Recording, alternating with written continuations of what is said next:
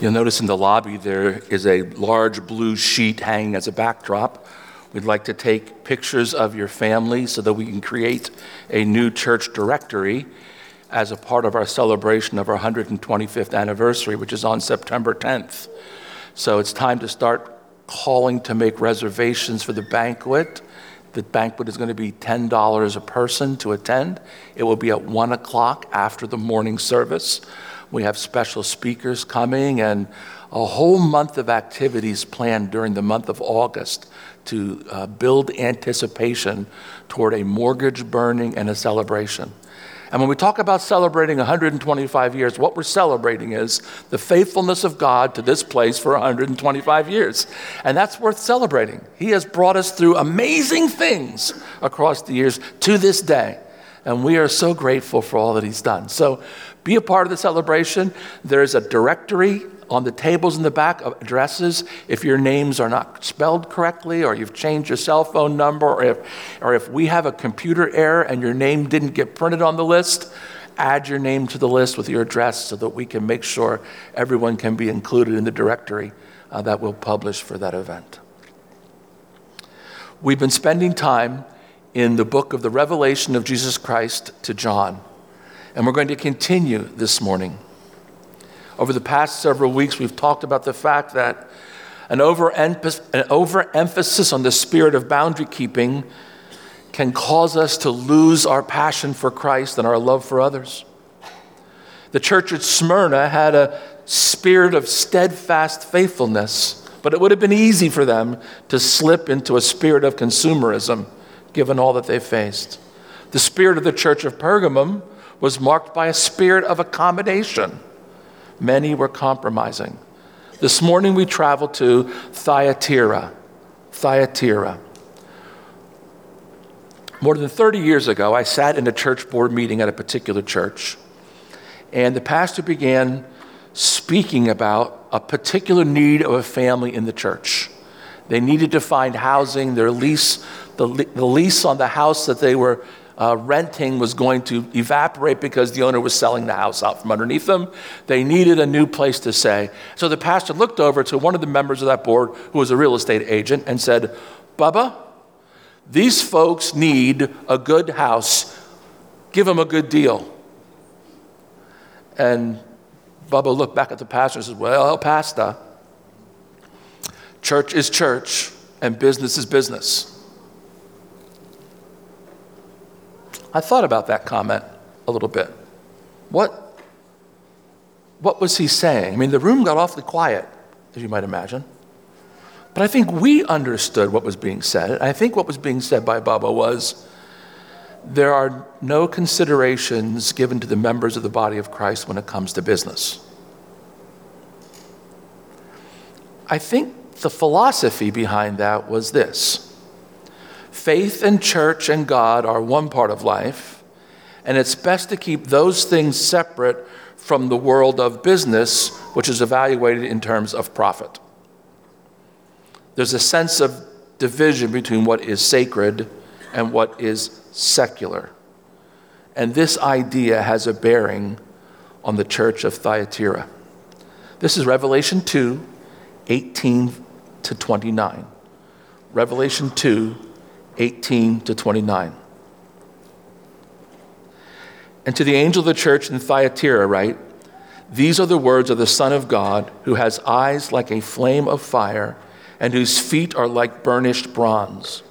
I know your works, your love, faith, service, and endurance. I know that your latest works are greater than the first. But I have this against you you tolerate that woman Jezebel who calls herself a prophet and is teaching and beguiling my servants to engage in, in sexual immorality and to eat food sacrificed to idols. I gave her time to repent, but she refuses to repent of her immorality. Beware, I am throwing her on a bed, and those who commit adultery with her I am throwing into great distress, unless they repent of her doings, and I will strike her children dead and all the churches will know that I am the one who searches minds and hearts, and I will give to each of you as your works deserve. But to the rest of you in Thyatira, who do not hold this teaching, who have not learned what some call the deep things of Satan. To you I say, I do not lay on you any other burden. Only hold fast to what you have until I come. To everyone who conquers and continues to do my works to the end, I will give authority over the nations to rule them with an iron scepter, as, as when clay pots are shattered, even as I also received authority from my Father. To the one who conquers, I will also give the morning star. Let anyone who has an ear listen to what the Spirit is saying to the churches. This is the word of the Lord. Thanks be to God. In general terms, this church is being commended for their good works. Thyatira is the least important city among all of the ones that we've discussed so far. It was known for the bronze that it replaced, it, it, uh, that it created based on the natural resources that were in the area. This allowed the artisans of the area to make impressive weapons. Thyatira became a city of businesses organized around trade guilds.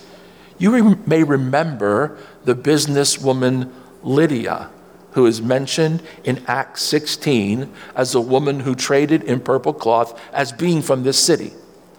To do business in this city for the most part, and in order to live prosperously, you almost had to be a member of one of the guilds.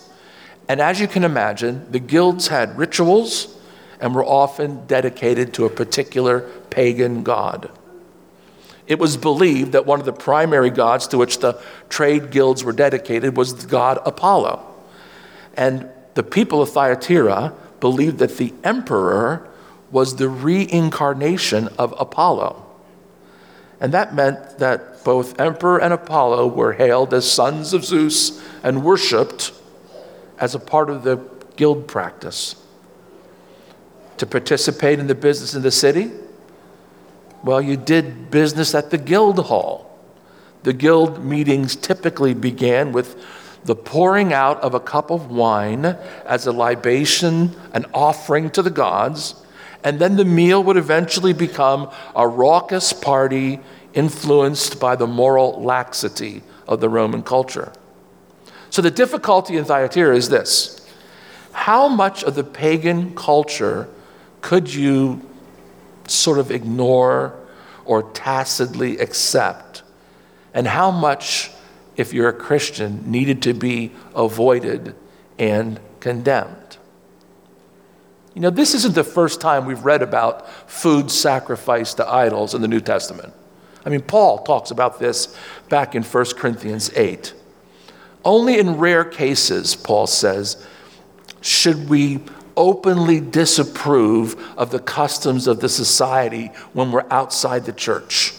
In many cases, where the idolatrous connections of what is being offered in the market is not known to us, it's okay for Christians to buy that kind of meat because things that go in are not what corrupt the Christian, it's what comes out, what, what issues from the heart. But he says, when questions of conscience are raised, then we have to think more deeply. When practices are obviously tied to particular false gods, those situations must be avoided. And so the question in Thyatira is whether we participate in the guilds in order to enhance our status in business, or whether we raise or acknowledge questions of Christian participation in activities that may not be purely acceptable to the Christian faith.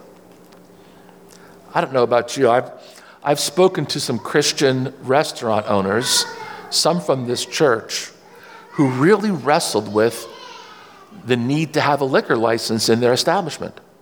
They said, you know, we don't really want to serve liquor, but if we don't get a liquor license and sell liquor, we will never have a profit margin large enough to stay in business. And so either we get a liquor license and give our customers what they want, or we can't stay in business, and then what do we do? They're, they're hard questions.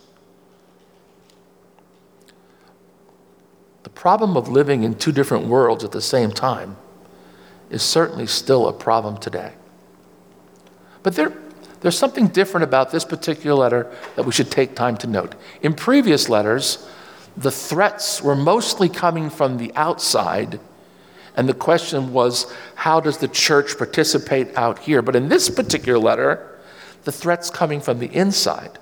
There's a Jezebel in their midst, and she's teaching a particular philosophy. The Revelator addresses a woman in the church named Jezebel. And whether that's her real name or it's a name assigned to her because of her character, we don't know for sure. But it seems like she was teaching a kind of philosophy based in Greek philosophy that went something like this We humans are made up of two parts one part spirit, one part flesh. Only the spirit is immortal, so the flesh doesn't really matter all that much. It's going to decay anyway. No real need to pay much attention to what happens in the flesh. What's important is spirit. And if the soul of the believer is right with the Lord, it doesn't really matter what happens in the body since it's going to die anyway. And really, the body's basically evil. It only brings trouble. And so we just ignore it. So feel free to join the guilds and do whatever they do there because what you do in the flesh doesn't matter. Um, and after all, if you're present in the guild, you have a chance to witness for Christ while you're there. Though I don't know exactly how that would work easily. Because witnessing for Christ is something about like demonstrating the character of Christ. And so if you're not imitating the character of Christ, can you really witness in that kind of a situation? I don't know. But I don't think so. Can you hear the lure or the temptation in Jezebel's kind of teaching? Finding a way to rationalize what my flesh wants to do based on the expectations that come from the outside while pretending that how I act doesn't really matter. This idea that I can be right in spirit but wrong in body is not a Christian ethic. That's not who we are. And that, and that reality crosses all kinds of different activities in our life. Make money any way you can, or indulge in anything your body wants to enjoy, and forget about the consequences of your actions because only spirit matters. And now that you're part of a church fellowship, your entrance into your eternal home is guaranteed anyway. So you know, no good Christian honestly believes that what you do in the flesh doesn't matter.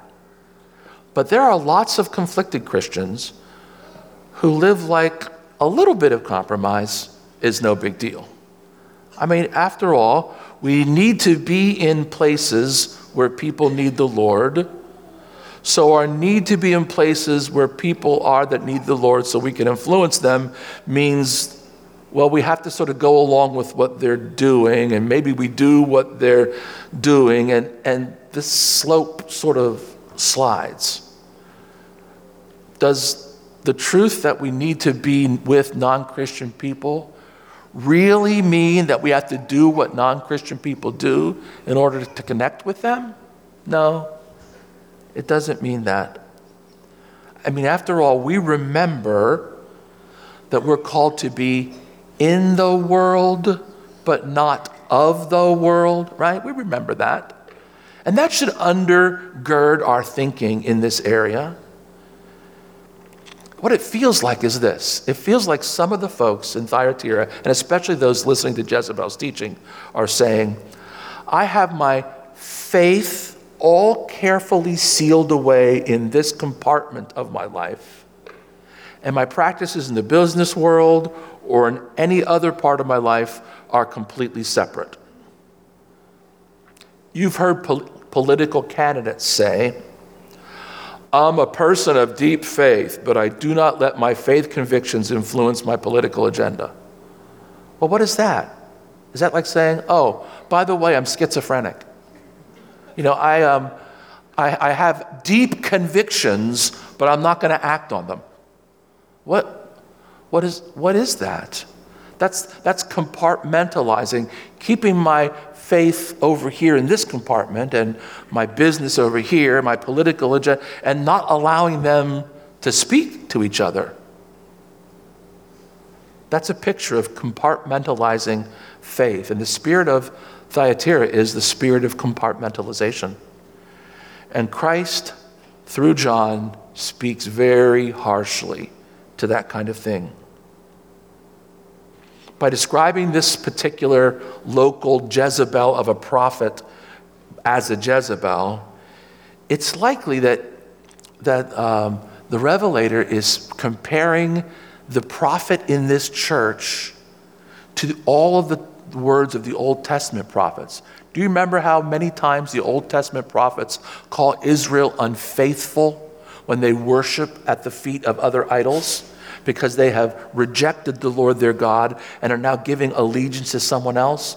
It's an infidelity that Israel is constantly being uh, accused of through the Old Testament. And in this particular case, God is accusing Jezebel and her followers of the same kind of infidelity. And there will be a judgment for those who are unfaithful. Any attempt to compartmentalize our faith is doomed to fail by the leading of the Holy Spirit because every part of our lives is sacred. And the work of the Holy Spirit is to make us more and more like Christ.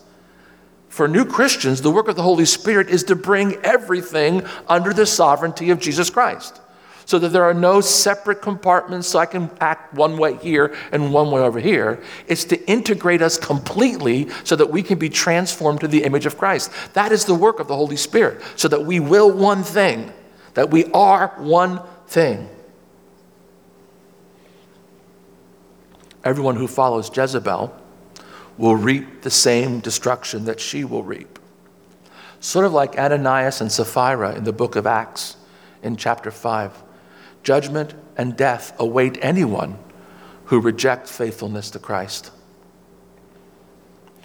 I think one of the reasons that this notion of the possibility of compartmentalization exists is because Greek philosophy has so influenced us in so many ways the seed of this idea is sort of like the body is bad, but the spirit is good.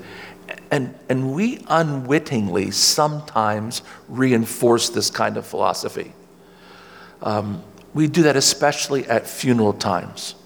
But, but that's not the way Israel understood humanity, and it's not the way Christians understand humanity. When God looked at us after creation, he proclaimed his creation good and that included our bodies. Death isn't ever good. Death is the enemy, now and always. The Christian doesn't fear death because Christ has defeated death, but death isn't escape. Humans are immortal. And in the Old Testament, the dead went to the place of rest, Sheol, where they awaited the redemption of all things in Christ in the end times. In the Christian mind, Jesus comes proclaiming that the kingdom that will arise at the end of time has already begun. The resurrection of Christ proves that Jesus has authority over death and hell, and death no longer needs to be feared. Caesar doesn't have authority in this realm, and because death has been defeated, I have no need to fear Caesar anymore. And because death has been defeated, I have no fear of death anymore. And because Christ is on the throne, there's some things I can risk now in the body right now that no one else can risk because they don't have the same assurance as I have. Why do you think the early Christians became known so quickly for caring for the sick and the ill? It's because they had confidence that they didn't have to fear death or Caesar. And so they were willing to risk their lives to care for those that other people would shun and stay away from because the Christians had excellent promises and that they knew their life was safe in the hands of Jesus Christ. What did these early Christians believe about the life to come? This is what they believed. Those who died in service to the kingdom were held in the conscious love of God and in the conscious presence of Jesus. Their lives continued on, and they waited with God until the day of judgment or the day of fulfillment. And then they would receive new bodies. You see, we are not whole without a body, it seems. And Revelation 6 9 gives us the reminder that the dead in Christ live on. This is just a reminder of what Revelation 6 9 says. When he broke the fifth seal, I saw under the altar the souls of those who had been slaughtered for the word of God and for the testimony they had given. They cried out in a loud voice, Sovereign Lord, holy and true how long will it be before you judge and avenge our blood on the inhabitants of the earth? They were each given a white robe, and the story continues there. Do you understand what the, what's being pictured there? It's the conscious living presence of the saints in the presence of God. And that's what we hope for. We die, we're transformed into the presence of Jesus, and we wait for the consummation of all things when Christ returns. And at some point, when Christ comes in his fullness, he brings a new heaven and a new earth, and we get the kind of bodies that we're going to be promised. And then we have the privilege of living forever in the place that he prepared for us. The problem is this we're told here that if you are not one to receive a new body and stand in the judgment of God by the blood of Christ, everything else gets swept away. I mean, in that situation, you want to be the one that's left behind, right? Because you're present with Christ in the place that He will be. And that's where we want to be. We want to live with Christ in the place He prepared for us forever and not be swept away when the present earth melts like snow. We have an excellent promise in Jesus Christ. Never miss the point, though, that we're going to be given new bodies. Somehow related to this body, we don't understand how. But for those who live for Christ now and die in Christ, new life is the guaranteed insurance for us by the promise of the Holy Spirit.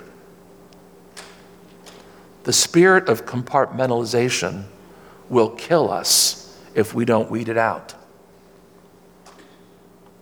I think, I think it's really important that we remember that all of these advices that come from Christ through John are given to the churches. You know, so he uses that line. These are, if you have ears to hear, listen to what the Spirit is saying to the churches. That's us. All of these advices are given to us because Christ loves us, because he cares about our success, he cares about our participation in his victory over sin and death. This isn't a taskmaster cracking a whip saying, follow the rules. This is one saying, listen, these spirits will destroy you if you don't pay attention, if you don't look carefully, if you don't weed this stuff out by the power of the Spirit. I want you to live successfully as my children. And so these things must be put away from you. Don't forget your first love, your love for Christ and his kingdom. Avoid a spirit of consumerism that will keep you from being fruitful in terms of the kingdom. Don't slip into a, into a spirit of accommodation where your witness for Christ can't be understood. And don't sit on the fence. Make a strong choice in the kingdom of God. Don't attempt to compartmentalize your faith apart from the rest of your life. We have to be just one thing authentic children of God, sons and daughters of God heirs with Christ. It says in this passage that those who are given authority in the kingdom of God, and I'm not completely sure what that will look like in the next age, are those who continue to do the works of God now. And the reward for those who do the works of God now is they will be given the morning star.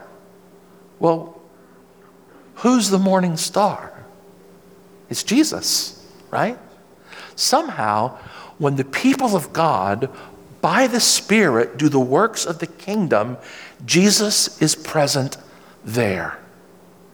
So if you're having trouble feeling like God has abandoned you or left you or you, you can't seem to pray and have a sense of God's Spirit, it's time to do the works of the kingdom of God. Because his promise is he attends the works of the kingdom of God. And when the Spirit says to us, here's an avenue for you to walk, Here, here's something you can do, here's, here's someone who needs your encouragement, here's someone who needs your support.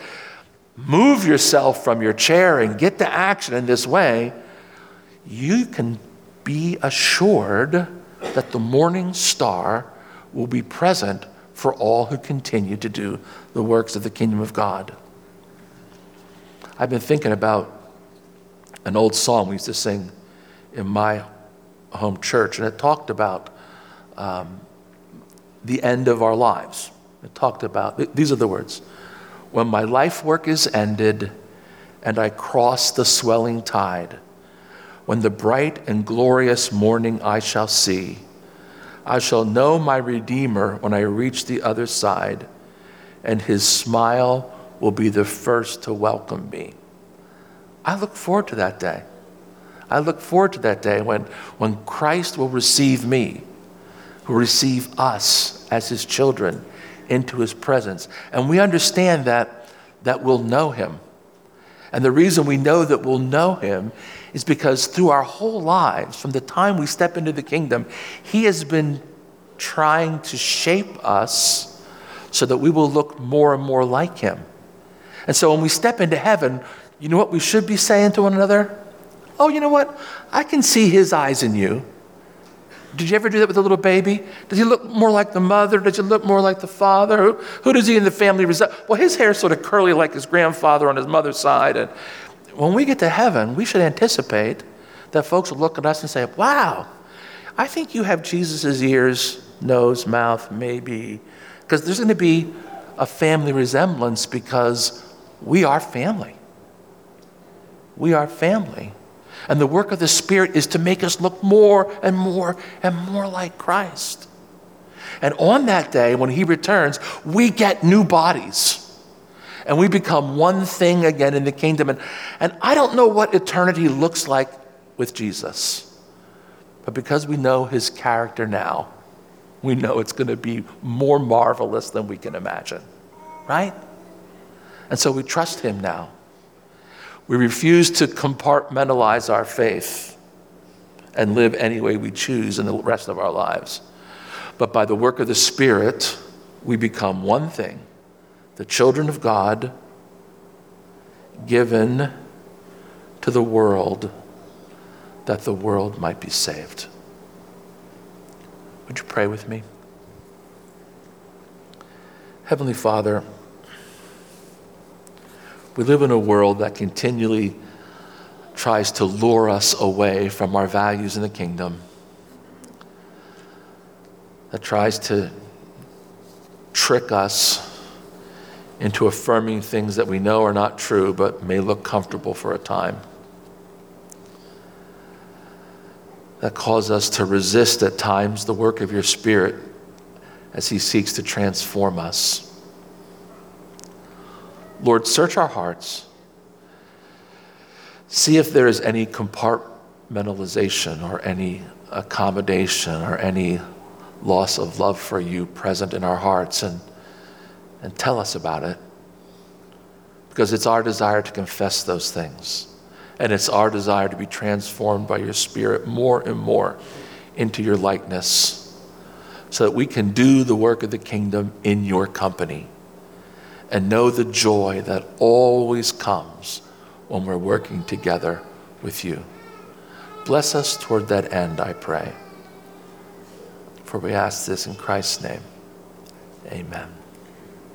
Sing this short chorus with me as we close this morning. In my life, Lord, be glorified, be glorified.